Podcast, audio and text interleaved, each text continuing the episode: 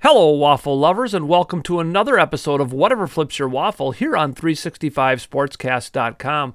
I'm your host, Mark Domeyer, coming to you as always from the bunker deep in the heart of southern Minnesota. We're focused on football, football, football this week with the Golden Gophers, some local high school football, and looking ahead toward the Minnesota Vikings. We also have some twins, even as they're fading out of sight.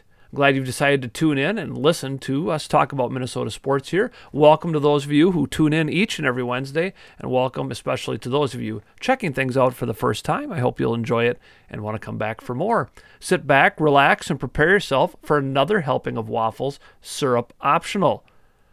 If you are interested, before we get to our interview, in the possibility of sponsoring this program, I invite you to email me, waffleflipper22 at gmail.com, or you can message me on Twitter at Mr. D1973. I appreciate all the sponsors I've had so far. Look forward to perhaps meeting some more of you that help support this program and keeping it up and running. This week for my interview, I talked to Tony Liebert. He contributes to Gopher Hole, and we're going to talk Golden Gopher football preview. Here we go. Joining the program this week at 365sportscast.com, I've got Tony Liebert. He uh, does a lot of things that have to do with the Golden Gophers of the University of Minnesota. He contributes to Gopher Hole. He's a sports editor at Minnesota Daily News, and he's got a podcast uh, at Bleav Network, B L E A V. So, some things you can check out afterwards. Uh, Tony, welcome to the program. Thanks for having me. Happy Yeah. to be. Yeah, we're gonna we're gonna do a little preview. Um, uh, as this show is airing for the first time, we're going to be a day away from the Gophers' home opener, and everybody's excited about football season. Uh, since the Twins are sort of backpedaling these days, uh, it might be time to talk football. So let's start here. Um, can there be some magic this year with these guys who have been here longer than four years now? It seems like guys like Tanner Morgan have been around forever. Uh, yeah, I feel like that's kind of the theme coming into the season. You got uh, so so many familiar faces on the offensive side of the ball with Tanner Morgan, Mo Ibrahim, uh, Chris Autman-Bell, and I, I think um, obviously what needs to happen with this team is they just need to find the success that all these guys had in 2019. The last year they were able to uh, compete for a Big Ten West title with Kirk Ciarrocca as offensive coordinator, and it's just all about finding that level of play they had that season, this season, and it's all about uh, Kirk Ciarrocca finding that rhythm that he had with Tanner Morgan in 2019. And you mentioned he he he was gone. Now he's come back, and is that PJ Fleck saying this could be the missing piece? Is is my coordinator? Yeah, um, I think what makes, uh, especially college football, what makes coaches great in college football is surrounding themselves with coordinators that are great football coaches. We see it with Alabama, and they're replacing their offensive coordinator. It seems like every two years, but uh, with Lane Kiffin, uh, now Bill O'Brien, just a lot of big names there. And I think PJ Fleck's starting to realize that uh, the Gophers are going to be as far as almost his whole coaching staff takes him rather than him himself. And with, with Joe Rossi on the defensive end already as one of the best defensive coordinators in the country, in my eyes, I think uh, bringing back Kirk Ciarrocca, a guy that's shown he can produce a top level college offense, is only going to help this program in 2022.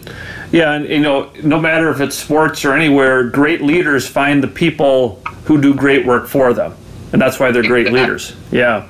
So Tanner Morgan, uh, is he a great quarterback, or is he just kind of average? You know, is his past success, and we can reference 2019 especially, due to the great talent that was around him. When you take like a Rashod Bateman, uh, but but you had mentioned Chris Autman-Bell too, who certainly showed some signs. But but where does Tanner Morgan lie by the time he's done here? You know, in University of Minnesota lore. That's a great question. Uh, last year, he uh, became the all-time winningest quarterback at the program, and I think a lot of people would not say he's been the best quarterback in the program's history. So that's definitely would uh, support the argument that it's more the, talent around him rather than him. Um, but I think a lot of Gophers fans, especially, uh, the Gophers went through a five to ten year stretch where uh, six and six and a, a mediocre bowl game was a good season. yeah, right. very quickly, uh, I feel like Gophers fans in general have raised their expectations very high, and uh, a lot of them are starting to think it's almost a Big Ten West title or bust. Um, that could also just be the loud minority in my Twitter mentions, but uh, I I think um, I think Tanner Morgan gets a little more hate than he deserves sometimes. Um, it, the system in the past two years under Mike Sanford Jr. certainly did not help him. Right. Um, I, he's the type of quarterback that I would hope that he would admit it that he, he doesn't have the the physical tools that jump off the page, but he, he does have uh, very above average decision making skills. And when he's put in a uh, situation to succeed, like we saw in 2019, he knows what to do. And not all quarterbacks can do that. So right. I think with Kirk Ciarrocca back at the helm, we're going to see a better Tanner Morgan in 2022. I think the last two years were kind of the about as bad as he could be. I don't think he really could could be much worse. So yeah, right. I, yeah, you I know, think we're only going to see better things this year. Well, I hope you're right. You know, after 2019, people were talking about his NFL potential, and that talk has certainly died down. Do you think there's a place for him at the next level? I mean, he, he's not going to necessarily be a Kirk Cousins, a Tom Brady, but could he play in the NFL and be a serviceable quarterback? Yeah, well, he seems like a guy that everyone in the locker room likes, which certainly uh, will help when you're when you're at least going to be a quarterback fighting for depth at that position in the next level. I think everyone would admit he might not be a top 30 quarterback in the NFL. He might start a few games in his career, but uh, I, I think that 2019 season he showed his potential, mm-hmm. and obviously, if he wants any uh, even chance of making an NFL roster. It needs to be much improved this season. Right. But if he uh, refines that 2019 success, I, I, think there is there is a, a, role for him in the NFL. I, I, certainly don't believe it would be a long time starting option, but there are a lot of uh, backup quarterbacks that a guy like uh, Chase Daniel, who's bounced around the league, seems like he's been on every team in the league. he, he doesn't really start many games, but he's a guy that everyone likes in the locker room. And uh, sometimes that's all you need to be a backup quarterback in the NFL. So uh, that, I, I, would say there definitely could be a role for him at the next okay. level. Okay. Well, I mean, that's what's kept Sean Mannion in a Vikings uniform and perhaps by, exactly. the, by the time we we air this uh, interview, he might not be on the Vikings roster anymore. But uh, you know, because he's a he's a locker room guy, people respect him. So um, we'll hope the best for Tanner Morgan. Um, you mentioned yeah. you mentioned Ibrahim as well, back at, at running back. It, to your knowledge, is he full speed? Is he fully recovered from all this? Uh, ready yeah. to go? Yeah. Um. So definitely, the, uh, PJ Fleck has said that multiple times that both him and Trey Potts in the backfield are uh, fully recovered from their pretty serious injuries they had last season. Right. And the few practices that I've uh, attended for the Gophers this off season and now in the in the fall fall practice period, um, I, I am impressed with how explosive both of them look. Specifically, Mo. Um, obviously, they're not going at full speed 100% of the time, so you don't know how he's going to look full contact under the bright lights uh, in that big game again. It's it's a different ball game when when uh, you got uh, an opposing team you never went up against going up against you. But uh, I definitely, at least at practice, it looks like he's the same explosive Mo. I would say. Good, good. If I mean, is there depth because the Gophers have kind of gotten by on some good running back depth. You know, when they've had these injuries, is that depth again present this year? If there are some injuries to Ibrahim or anybody else? Yeah, so I would honestly probably say that uh, running back is one of their more shallow positions. But at the top, uh, Mo Ibrahim and Trey Potts together, I think are going to be, even both of them recovering from pretty serious injuries, that's going to be one of the best uh, running back duos in the conference, if, if not the country. Uh, two very talented players that I think uh, both will probably have a role at the next level in the NFL. Um, but behind them, it's definitely prob, definitely the uh, the most shallow running back room I think the Gophers have had under PJ Fleck. Uh, Bryce Williams, a veteran guy, probably would be third on the depth chart. Got some run last year uh, when Mo Ibrahim went down, and he showed to be very productive. He's a great veteran player, um, and he can add depth in that room. But behind that, um, true freshman Zach Evans looked really good in the Gophers spring game um, when Potts and Ibrahim were still recovering. Um, so he might have a bright, uh, bright career down the road. Uh, I, but I don't know how much the Gophers are going to trust him as only a teenager in his true freshman season. But, Yep. uh, and then behind that, it's really a lot of uh, a mixed bag of uh, former former walk-ons, former guys who've changed positions. So uh, definitely not the deepest position that the Gophers have had, but at, at the top, I don't think there's many teams that can compete with them, even in the entire country. Right, and and that it's so important because if you have that strong running game, that will make Tanner Morgan and the passing game that much better because you have to respect both. One hundred percent. Yeah, we've got uh, Tony Liebert with us here on Whatever Flips Your Waffle. He contributes to Gopher Hole. He's got a podcast at Bleav Network. Uh, things you'll want to check out. We're talking Golden Gopher football after a summer of lots of baseball and some sporadic Vikings things. Uh, we're, we're full on here. It's exciting, uh, and really, you know, the Gophers will play two football games before the Vikings ever step foot on US Bank Stadium field. So, um, time to get invested and interested in these guys. Um, you know, the, the offensive line kind of needs to reload. They've been such a strength. Um, can that happen quickly? Is it going to be one of those where, you know, ho- hopefully these three non conference games kind of build them and mesh them before we hit the Big Ten schedule? Yeah, you mentioned the non-conference schedule. I think it's definitely uh, definitely benefits the Gophers in uh, developing and figuring out their team in situations like their offensive line. Um, we all know last year that was probably the strength of their whole team, and uh, now they're replacing four starters.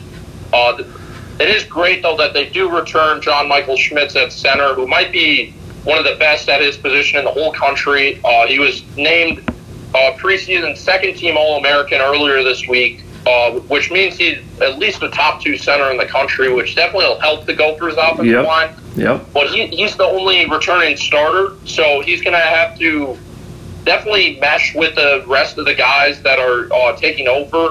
Um, I think the Gophers certainly have talent in that area uh, to be uh, to be serviceable up front. I don't know if they're going to be able to have the same dominance and rely on their offensive line as much as they did last year, but uh, like a few names at left tackle, uh, Aireontae uh, Ersery is a guy that I know the Gophers are really high on. They think he might even have uh, potential to play at the next level. A very talented, uh, athletic, uh, big guy at left tackle. He certainly has looked the part in practice.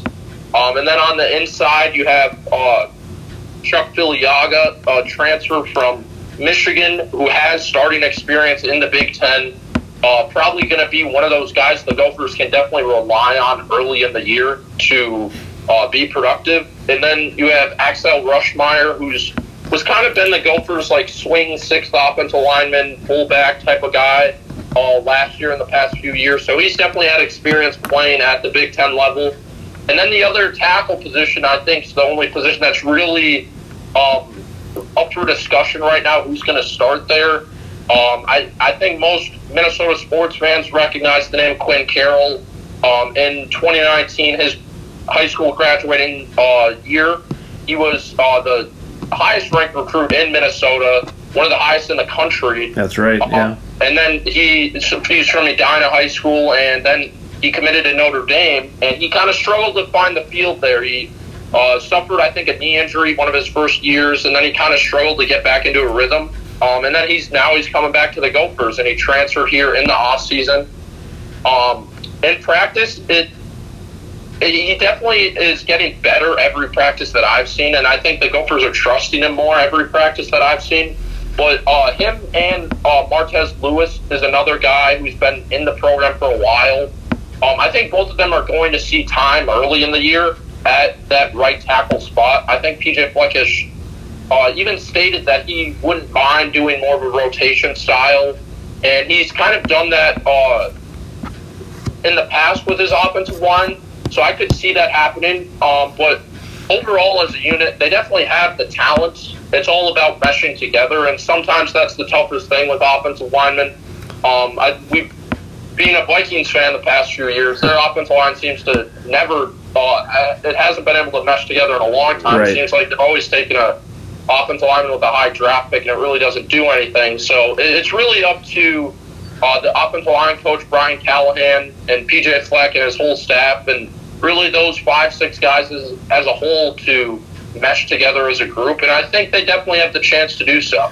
So the the Gophers really have the opposite of the Vikings, where the Gophers have strength at center, and the Vikings could use a center. Um, Yeah, you know, exactly. and work around there too. So uh, let's switch over to the defense now. You know, last year top ten in the nation. We got six starters back, but again, you know, the defensive line.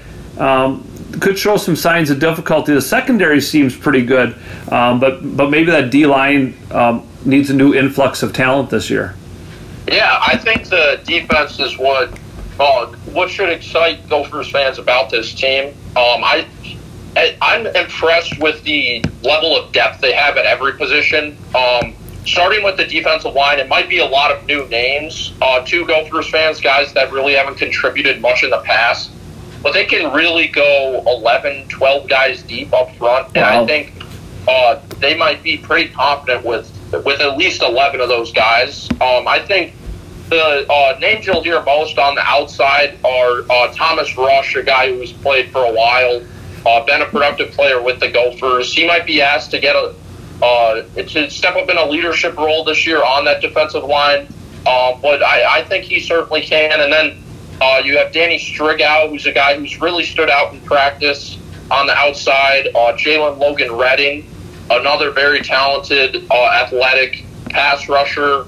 Um, and then Job Joyner is the guy who came in on came on at the end of last season, a young talented player who could have a big role. And then um, Vanderbilt transfer Lorenzo Surgers is a guy who's came in and he's looked really good in in uh, practice and camp. Um, but those are the most guys on those are the guys on the end that you're probably going to hear most. And on the interior, uh, the probably the strength of the whole Gophers defensive line will be defensive tackle Trill Carter, who probably has the uh, highest ceiling on the Gophers defensive line. I think he could legitimate, legitimately be a top 100 pick in the NFL draft whenever he decides to uh, to go that route. Wow. Uh, and then behind him, you have uh, Houston Baptist transfer Kyler Baugh, who's been, who's been really impressive the last few practices.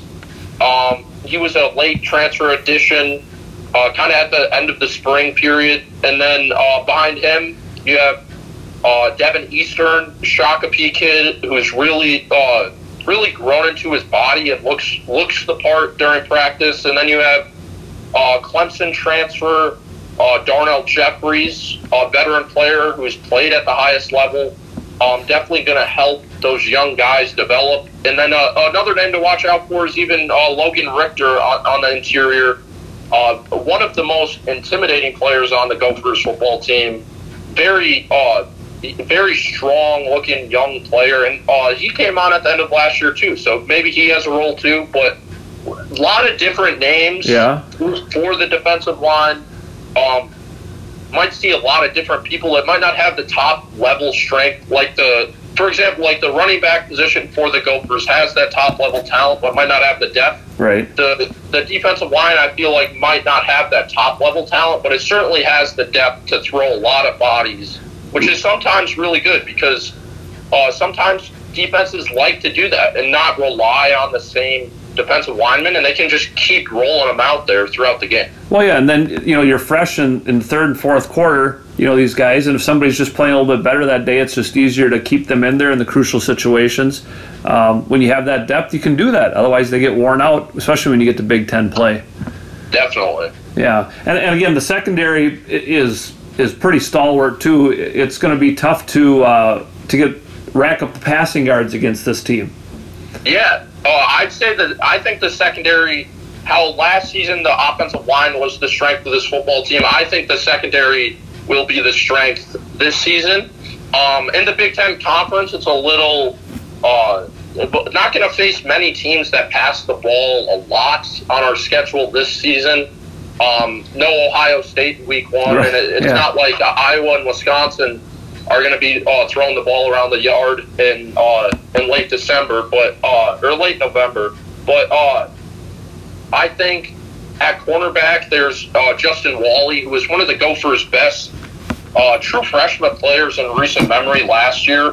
really showed that he can play at the Big Ten level, and he's only going to get better. Um, I think he might have the highest potential really anyone on this Gophers football team. I think he could really uh, be a big time player, uh, almost like first team All American potential. But uh, outside of him, the Gophers brought in a pair of transfer cornerbacks uh, Ryan Stack from Abilene Christian. Um, school that Jack Gibbens came from last year, a big linebacker for the Gophers in 2021.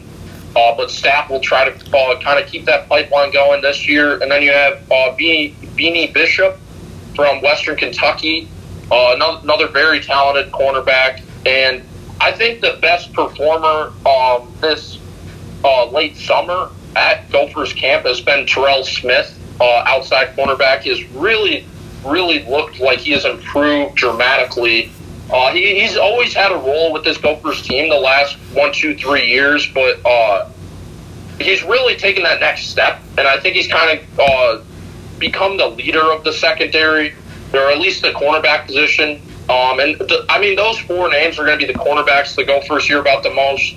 And then in the in the back end, and uh, for safeties, uh, Tyler Nubin and Jordan Howden are two guys that uh, almost played every snap at that position last year. Uh, Tyler Nubin, another one of those, definitely going to be a leader on the Gophers defense. Um, very high potential, uh, great uh, tackling safety, great covering safety, just an all around guy at that position. And then another talk of the training camp has been um, kind of linebacker, nickel safety hybrid, Michael Dixon.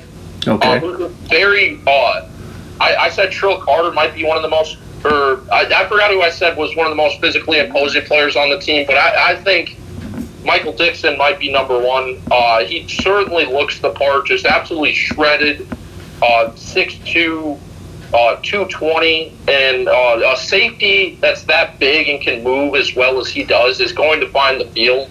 Uh, right. The Gophers have a lot of depth at safety and cornerback, and uh, but Michael Dixon is kind of going to be that hybrid piece that Joe Rossi can move around in the secondary that I think is going to almost help this defense take another step forward from last year, in my opinion. Yeah, it's nice when you have that flexibility too, and it gives you a lot of options um, depending on the personnel you want to put out there. We've got yeah. uh, we got Tony Liebert with us. You can check out his uh, material um, at Gopher Hole and the Minnesota Daily News and um, on Bleav Network with a podcast too. Uh, an area teams don't talk about much unless you're a Vikings fan is special teams. Is that shaping up to at least be solid and consistent for the Gophers this year? Yeah, so actually, my podcast on the Bleav Network, I uh, just recently started co hosting it with uh, Matthew Trickett, the kicker on the Gophers. Oh, okay. Uh, uh, the, the NIL deals it kind of presented him with that opportunity to uh, be able to do something like this, which is always cool. But uh, so I, have gotten to know him a little bit better over the last few weeks, and uh, I, I, think he would admit last year at the kicking position there were a few games where he was inconsistent, but. Uh, if you go back to at least maybe uh, Ryan Santoso was a name that was consistent for the Gophers at kicker. Uh, I, I think Matthew Trickett, you are confident with him 45, 40 and in, which is sometimes all you all you need yeah. from a kicker. Um, like 40 and out, it might be a little uh, little tricky. He's not the most uh, physically gifted power kicker, but uh, sometimes all you need is that 40 and in. And so I think that's going to be a good weapon for the Gophers this year. And then uh, their their punters are really interesting. Uh, interesting character. Uh, Mark Crawford, a guy from Australia. I'm pretty sure he's 26, 27 years old. Oh. Um, he, he, did one of those uh, kind of become common in college football where they they go to that uh, the programs go to that punting academy and kind of pick out a puncher that they want to come uh, Oh, right. kick for their program. Um, but I, I've talked to him before. Super interesting guy, and uh, uh, one of the more interesting guys on the Gophers team. But uh, Yeah. yeah. I think the special teams, uh, kind of the most stable it's been in the past few years. Returning two guys that contributed last year, so sometimes that's all you need. Right, right. Well, uh, and it's you know, sometimes you you your season kind of hinges on a key kick here or there too. So I have to check out that uh, with with Trickett on your podcast. That's oh, I, those guys are are interesting. The kickers, you know, they've got a different mindset than some of your other football players. That's for sure. Exactly. Yeah. Uh, opener, New Mexico State comes to town. Former coach Jerry Kill. Boy, there's you can write story after story about this. He's not a big PJ Fleck fan. Yes, that that is for sure. um, he's made that uh, well known and clear. Uh, but for a game against uh, New Mexico State, that's been one of the worst Division One uh, football programs, kind of in recent memory. Certainly, a lot of storylines going into Week One. A game that the Gophers are 37, 38 point favorites. Uh, definitely still a lot of intrigue. Right. Um, yeah, I, I think it's it's going to be an interesting game. Uh, we know how PJ Fleck has struggled against those lower level non conference opponents as a Gophers head coach, and I think him and the Gophers and even Jerry Kill, I think everyone's going to be motivated to put on a big game. So it's definitely going to be interesting in Week One. Well, it's ex- I mean, we talked about the non-conference schedule a little bit earlier, and you know these are games that, that you should be three and all. You should be, and of course, Bowling Green happens sometimes, but um, th- th- that's the hope. You go out there and, and, and Kill's going to have his team motivated. We know what he did when he was here in Minnesota, and he did a fine job. Um, but those guys are going to come out playing for him. Uh, you can't just walk out in the field and say, uh, we're going to take care of business just like that. Yeah, uh, uh, and I always tell people this too. If you look back at that 2019 season, uh, the Gophers played. Uh, I forget which order it was in, but they played South Dakota State, Fresno State, and then I believe uh, either Georgia State or Georgia Southern. But uh, all three of those games were one-score games, Yeah. and then the Gophers went on to have their their best season in in 40 years. So uh, I I definitely say especially this year, how the Gophers' schedule plays out with New Mexico State, Western Illinois, and then Colorado. Three games that they will be favored to win, all at home, probably by pretty big uh, numbers. It definitely, I think, is going to help this team um, kind of find itself. And by the time we get to the end of the season, when the Gophers are playing Iowa and Wisconsin, we're, going to know what this Gophers team is and who they're who they're made about uh, compared to last year when you opened the year with Ohio State. And the team that we saw in week one was definitely, I don't think it was even the team we saw in the guaranteed rate bowl against West Virginia. So, right, right, uh, yeah. I think the Gophers have a pretty favorable schedule this year. you, you had talked about earlier, um, and I had this on my list of questions here too. You know, this can we can we finally win the Big Ten West? Can we play in the Big Ten championship game? And it certainly seems um, everywhere you look, it's Iowa, it's Wisconsin, it's Minnesota. You know, those are the three teams. Uh, Depending on where you're reading, um, one of those three teams is going to win the Big Ten West. Uh, the Gopher schedule helps them, right? No Ohio State, no Michigan. Um, Iowa and Wisconsin, I forget what it, one of them plays one of those and one of them plays both of them. That could play in our favor. Yeah, definitely. Um, so, like I mentioned, that non-conference schedule, it- it's it would be a problem if the Gophers started anything less than three and zero. Uh, but then in that Week Four game, you they travel to East Lansing to take on a Michigan State team that will probably be ranked in the top twenty at that point. Uh, talented team. Um, and that that's going to be a challenging game for them, and I think that's going to kind of either jumpstart their season or make it a little slower of a build up into those last two games against Iowa and Wisconsin. Uh, but then mixed in there, you have uh, uh, trap games against Purdue and Nebraska. But they get Purdue at home this year, which definitely is a positive. Yep. But they have to go to uh, Lincoln, Nebraska, a team that's definitely going to be motivated to play for their head coach Scott Frost, who's probably back against the wall. A lot of a lot of Gophers fans like to say a lot about Nebraska, but I, they're a talented team, and they're definitely going to be a tricky game. Um, but mixed in there, you got uh, I, I forget the order sometimes, but then you got uh, home game against uh, Northwestern, uh, go to Illinois, home game against Rutgers, uh, to Maryland, I believe. Uh, and then I think really the season's going to come down to those uh, last two weeks against Iowa and Wisconsin. Right. Um, and, and I forgot uh, Penn State in there. We traveled to Oh, Penn yeah. State, which will be a big time game. Yep. Um, and it, I believe it'll be their whiteout game, so it's going to be a big game under the lights.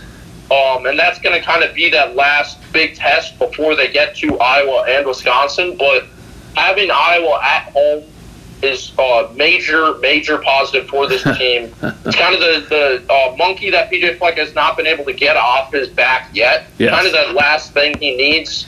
Uh, that and a trip to the Big Ten championship game. And I think if he gets past Iowa, he might be able to uh, mark both those off his checklist in, in one season. Um, I, I think if I if I had to guess right now, I think the Big Ten West is going to come down to that game. Uh, it obvious. I'm a little lower on Wisconsin than most. Um, they had to replace a lot of guys on their defense. Um, but we all know Wisconsin's a consistent program, so you never can overlook them. But uh, I think the Big Ten West might even be wrapped up before last week of the year when we go to Wow. Wisconsin.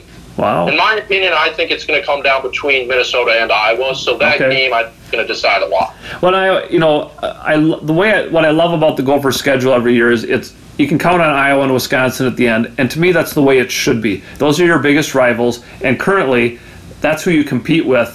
And and to play the most important games at the end of the season, that's that's right there. I mean, last year there was so much excitement. Eh, If we could only get Floyd of Rosedale back here, um, we, we'd be in good shape. Uh, the Vegas line is seven and a half wins for this Gopher team. I'm guessing you're on the over on that. Uh, yeah, uh, I would definitely uh, lean on the over. Um, I think my preseason prediction was nine and three. Um, I personally think the Gophers are definitely going to lose to either Michigan State or Penn State on the road. Those are two teams that are going to flirt with the rankings uh, all season. Two very top twenty-five caliber teams, and I think it would be it would definitely be very impressive if they got by both. But they'll definitely lose one of those games. And uh, uh, knowing the Gophers and knowing Minnesota sports, I'd probably uh, throw uh, one of those in the middle to a Purdue, uh, Nebraska, uh, Right. Northwestern that I think they're going to lose. And then I think they're going to lose to either one of Iowa and Wisconsin. Okay. Um, I personally think they have a great chance to beat both. Um, but so if I had to guess, I think nine and three is almost a. I think it's very likely, and I, I honestly was more shocked that the Gophers weren't at eight and a half uh, instead of seven and a half Right. because uh, I think eight wins is almost their floor. I, I would be very shocked if they got lower than that. Um, but m- my guess is a nine and three season. Okay. So you're saying I should take all my retirement funds, go out to Vegas.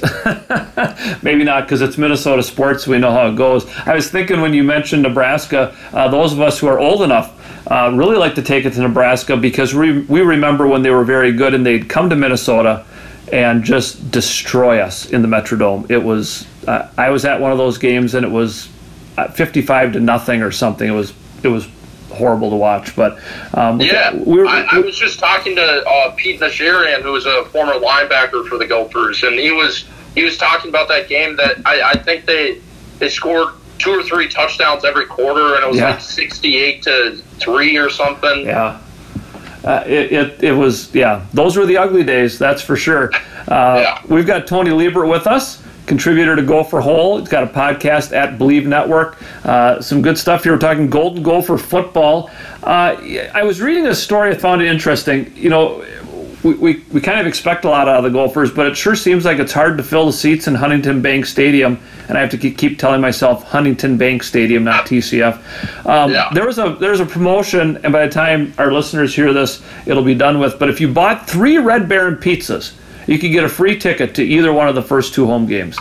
What's going on here? When are we going to get to the point where people are going to show up and watch this Gopher team consistently? Yeah, so uh, I, I'm still a student at the University of Minnesota. I'm going into my senior year. So uh, I, from my point of view, really at all of Gopher sports, uh, the student section has been, especially last year, was pretty impressive. I think uh, that the student turnout, I don't think, is a massive problem. I think a lot of kids want to go to these games. Uh, could have been because of uh, COVID, and they felt like they were missing out last year. But Right. Uh, I what I agree with you. There, the as for the rest of the stadium, there's a lot of empty seats at these basketball, football, men's hockey games. All uh, there's I haven't seen a many complete sellouts. I know that week one Ohio State game was pretty full. Um, a few basketball games were pretty full last year, but uh, there's just I, I, I don't know what about it. I I feel it, the Gophers are such an interesting program because they are the only major Division One university in the state. Uh, in most states, that isn't the case. Right. Um, and so it's weird because there's a lot of Gophers fans. There's a lot of people who grow up Gophers fans, and uh, they're winning games. They're a cool football team. You have PJ Fleck. Uh, they kind of play with a swagger. Uh, not the same. Like Jerry Kill was winning games by the end of his career, but it was kind of the the like Big Ten, like grind it down. With with PJ Fleck, there's a little more excitement with the program. So I don't really have an answer for you why. Yeah. But, uh, maybe maybe a Big Ten West title and uh, win over Iowa will do will do it for for Gophers fans. But uh, I I don't know. Let's hope so.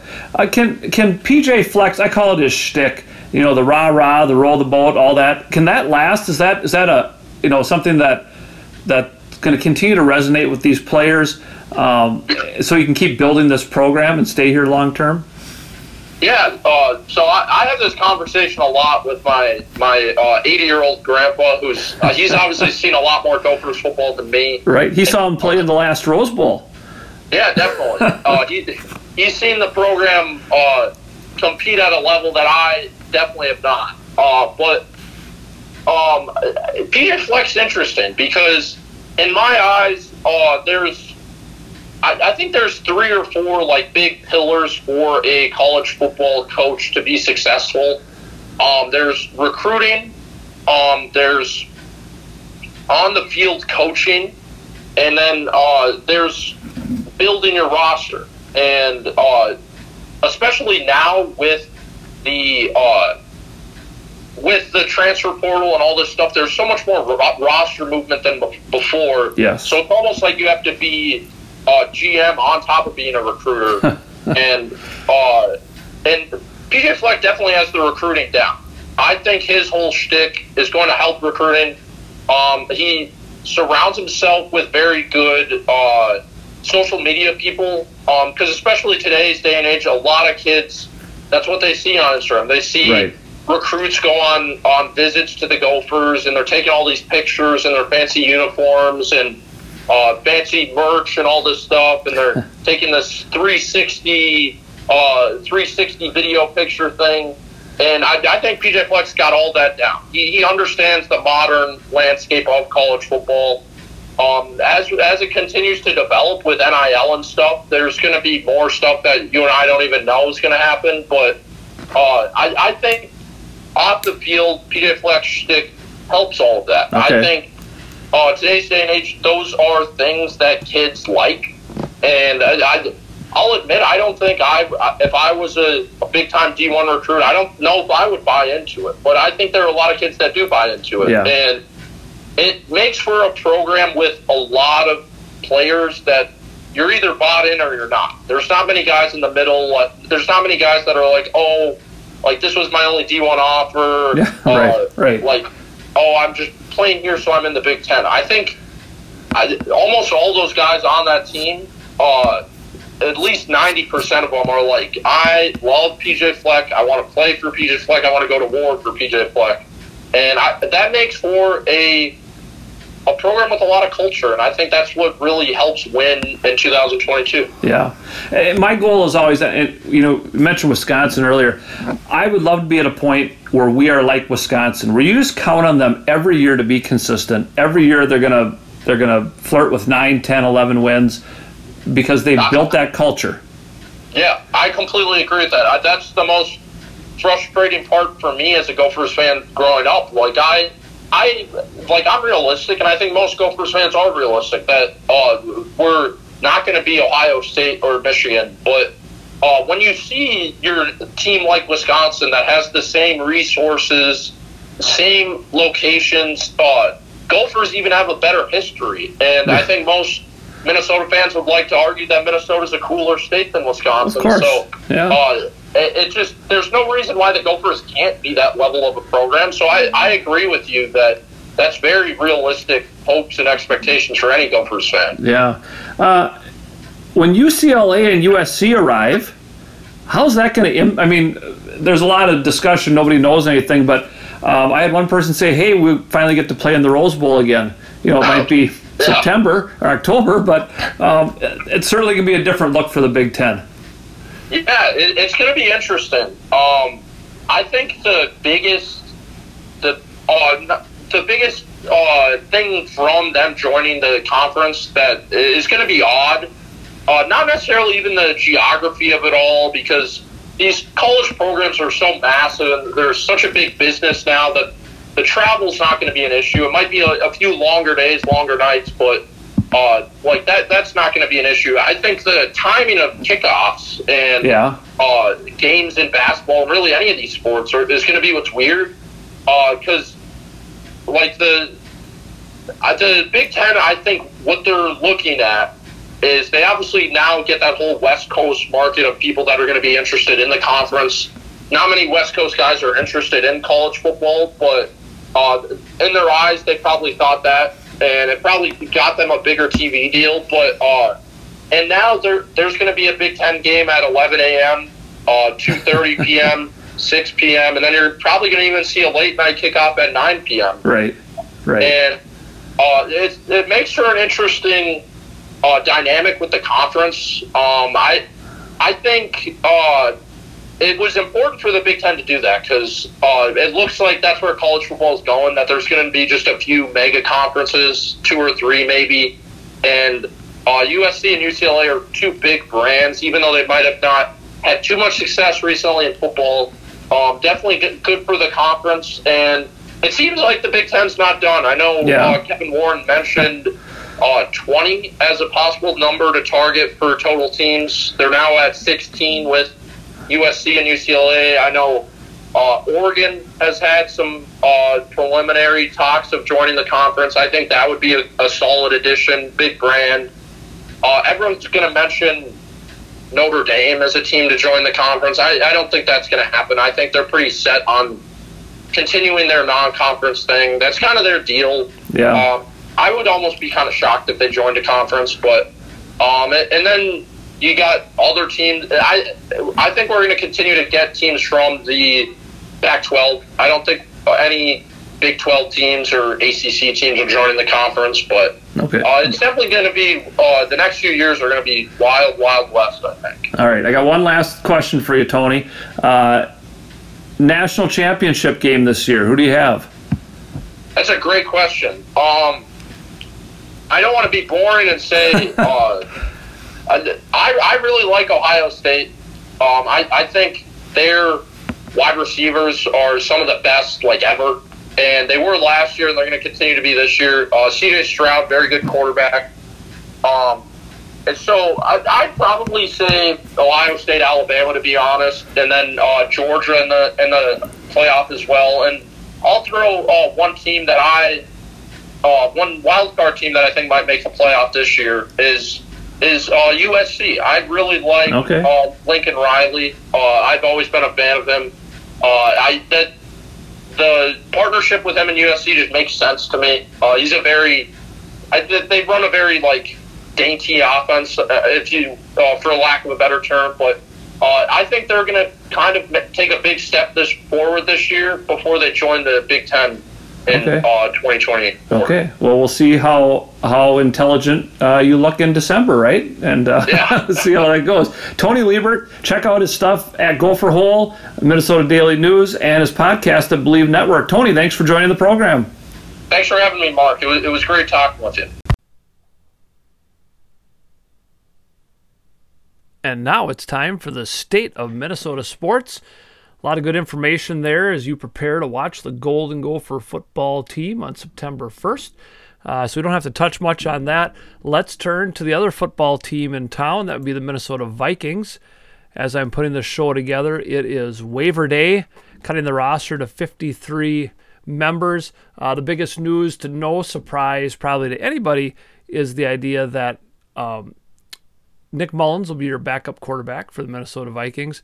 Uh, the Vikings made that trade about a week ago, gave up only a seventh round pick, no big deal. Um, Sean Mannion, Kellen Mond just didn't show that they would have what it takes if something were to happen to Kirk Cousins or if he had to miss a game, even for illness or a minor injury. And, and so uh, Mullins, they, they clearly have some more interest in and, and, feel he's capable of doing that. And again, this is a little bit of a trend know, with Mond being cut, uh, showing that we don't care what the previous regime did. Um, Jalen Twyman, Chaz Surratt, Janarius Robinson, all people drafted a year ago by the Vikings, uh, cut by the Vikings, and um, you know they're they're showing we're going to put the best people. We're not going to stick with these guys just because they were drafted here. Uh, that's not how it's going to work. Of course, our new guys didn't draft them, so they don't feel any obligation to keep them around. And it's about trying to make something happen this year, and uh, and we'll see. Some of these guys could end up on the practice squad if they clear waivers. I'm really curious about Kellen Mond if that's going to happen. Uh, I would think that the Vikings would put him on their practice squad. Um, you know, because again, there was an investment there by the organization uh, to do that. Uh, We'll have to just wait and see. Somebody else might say, "Hey, w- this is the guy we want um, on our team, on our as a backup or develop him or whatever." Um, there were some injury concerns too after the last preseason game. Uh, Bisi Johnson, second straight year on the injured reserve, tore his ACL. Unfortunate, he's got some talent as a wide receiver. Luckily, the Vikings are are pretty deep right there. Uh, and then T.Y. McGill, we talked about last week. Um, he had three and a half sacks in the preseason, uh, but he hurt his ankle, and they're not really sure just um, how serious that is. Um, but they figured he wasn't necessarily going to be ready for uh, the start of the regular season, and so putting him to IR really leads to they could still release him at some point, um, depending on what they want. I guess if it's something that's going to be a long-term injury uh, from his side of it, it would be good to be on injured reserve. He you know get some pay and everything else like that. I assume.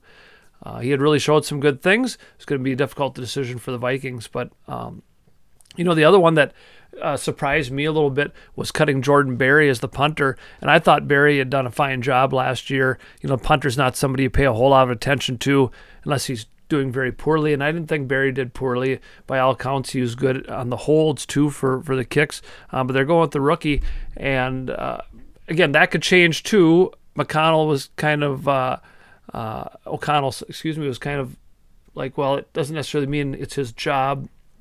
Of course, we're just lucky we don't have the situation out in Buffalo where their drafted kicker um, has been accused of some pretty serious allegations, and they cut him. The punt god, he could really boom those punts, but um, we'll have to see what happens out there in Buffalo too. An unfortunate situation. Your Minnesota Twins, uh, they sure know how to make a roller coaster happen, don't they?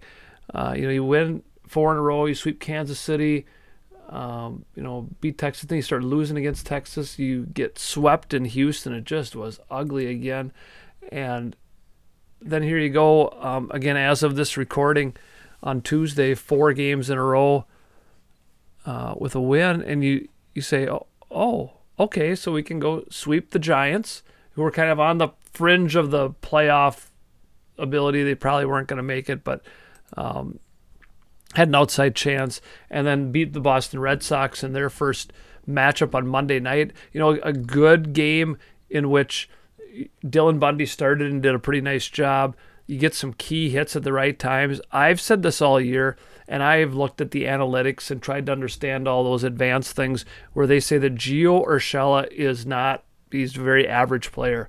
I'll tell you what, Gio Urshela has had a lot of really big hits this year, you know, in clutch situations, some walk-offs. Last night drove in the eventual game-winning runs. Uh, Gio Urshela, to me, is a solid baseball player that I want on my team. And I don't know what next year is going to bring. They have him under team contract next year. I'd take him on this team. I think we're really uncertain, you know, with Royce Lewis when he'll come back and will Kirilloff be himself and and you got some flexibility. You know, you're not playing Urshela probably anywhere other than third base, but he can do some things. Uh, so many things are going to hinge on whether Carlos Correa is in a Twins uniform next year or not. So uh, by the time you are listening to this, they'll be in their third game against the Boston Red Sox. Again, a team that you can kind of help put them out of their misery a little bit, and you want to because then you place, face another team that you'd really like to put uh, step on their on their throw a little bit. in The Chicago White Sox beat the White Sox in Chicago, kind of push them out of the playoff race, and uh, because then by the time we next meet, uh, we'll be in the midst of a four game series in the dreaded Yankee Stadium, and we know how the Twins tend to do there. Um, so win these games, win the games that you can. And uh, know, stranger things have happened, but we know how the Twins tend to do when they play the New York Yankees. And that's the state of Minnesota sports. And now it's time for This Week in Minnesota Sports History. On August 31st, in 1987, the Twins traded for Don Baylor from the Boston Red Sox. Baylor, of course, was instrumental down the home stretch and especially in the playoffs with helping the Twins win the World Series that year. Don Baylor, the all time leader in Major League Baseball in getting hit by a pitch. In 1993, on August 31st, the Twins beat Cleveland 5 to 4 in 22 innings, a Twins record, on a Pedro Munoz walk-off home run. Munoz was part of the 91 team that won the World Series as well. In 2013, on August 31st, the Twins traded Justin Morneau to the Pittsburgh Pirates. They were in contention. The Twins were not. Morneau, of course, after that horrible concussion, uh, never was quite the same, and um, uh, it worked out uh, okay, I guess. It was unfortunate to watch Justin. Of course, he's back in the broadcast booth at times and does a fine job for the Twins in 2016, on August 31st, the Twins lost to Cleveland 8 to 5, but Brian Dozier hit a home run, which marked his 24th extra base hit in a calendar month, and that set a franchise record. So 24 extra base hits in the month of August for Dozier that year, uh, between doubles and home runs. I don't think he had any triples. Uh, quite an accomplishment for Dozier. In 2019, on August 31st, the Twins hit six home runs in a 10 7 loss to Detroit. But they broke the Major League Baseball record at that time with 268 in a season. Of course, they would go on to hit over 300 home runs by the end of the season and hold the all time record. On September 1st in 1972, Rod Carew stole home with the bases loaded and two outs in the 10th inning for a Twins walk-off or perhaps run-off win 5 to 4 over Cleveland. I can't imagine anybody trying that today. In 2017, on September 1st, Joe Nathan signed a one day contract in order to retire as a twin. Nathan, one of the all time great relievers in Twins history. In 2021, on September 1st, Joe Ryan made his pitching debut. He gave up three runs in five innings pitched in a 3 0 loss to the Cubs. On September 2nd, in 1958, Minneapolis approved $9 million to expand seating at Met Stadium with the idea of attracting the Washington Senators here, which of course happened in 1961. Um, they were they were very sure they could get the Senators here. Needed to do a little bit of work, um, a small investment to make, and of course that didn't hurt when it came to getting the Minnesota Vikings here in 1961 either. On September 3rd in 2021, Jorge Polanco hit his 25th home run, moving him past Roy Smalley on the Twins' record list of home runs by a switch hitter in one season. The uh, the Twins lost to Tampa Bay for that game, 5 to 3. On September 4th in 2010, Greg Gagne was inducted into the Twins Hall of Fame and the Twins beat Texas 12 4. Gagne played on both World Series championship teams. Very, very good shortstop. on September 5th in 2010. As part of their 50 year anniversary celebration, the Twins had a Legends game before their actual game, which included Kent Hrbek taking a divot out of target field when he dove for a ball. Can't get that out of his system at all. The Twins went on to beat Texas 6 to 5. It was a strange game. There was a coach's interference call that cut off the tying run with two outs in the ninth inning. As the runner was coming around third, he bumped into the third base coach for the Rangers. Um, and they called him out, which is the correct call. the coach can't touch the player in any way. And uh, he was out. That was a third out. He was going to score. He was going to score. Um, and that was the third out of the ninth inning, and the Twins won. It's interesting because my family was at that game.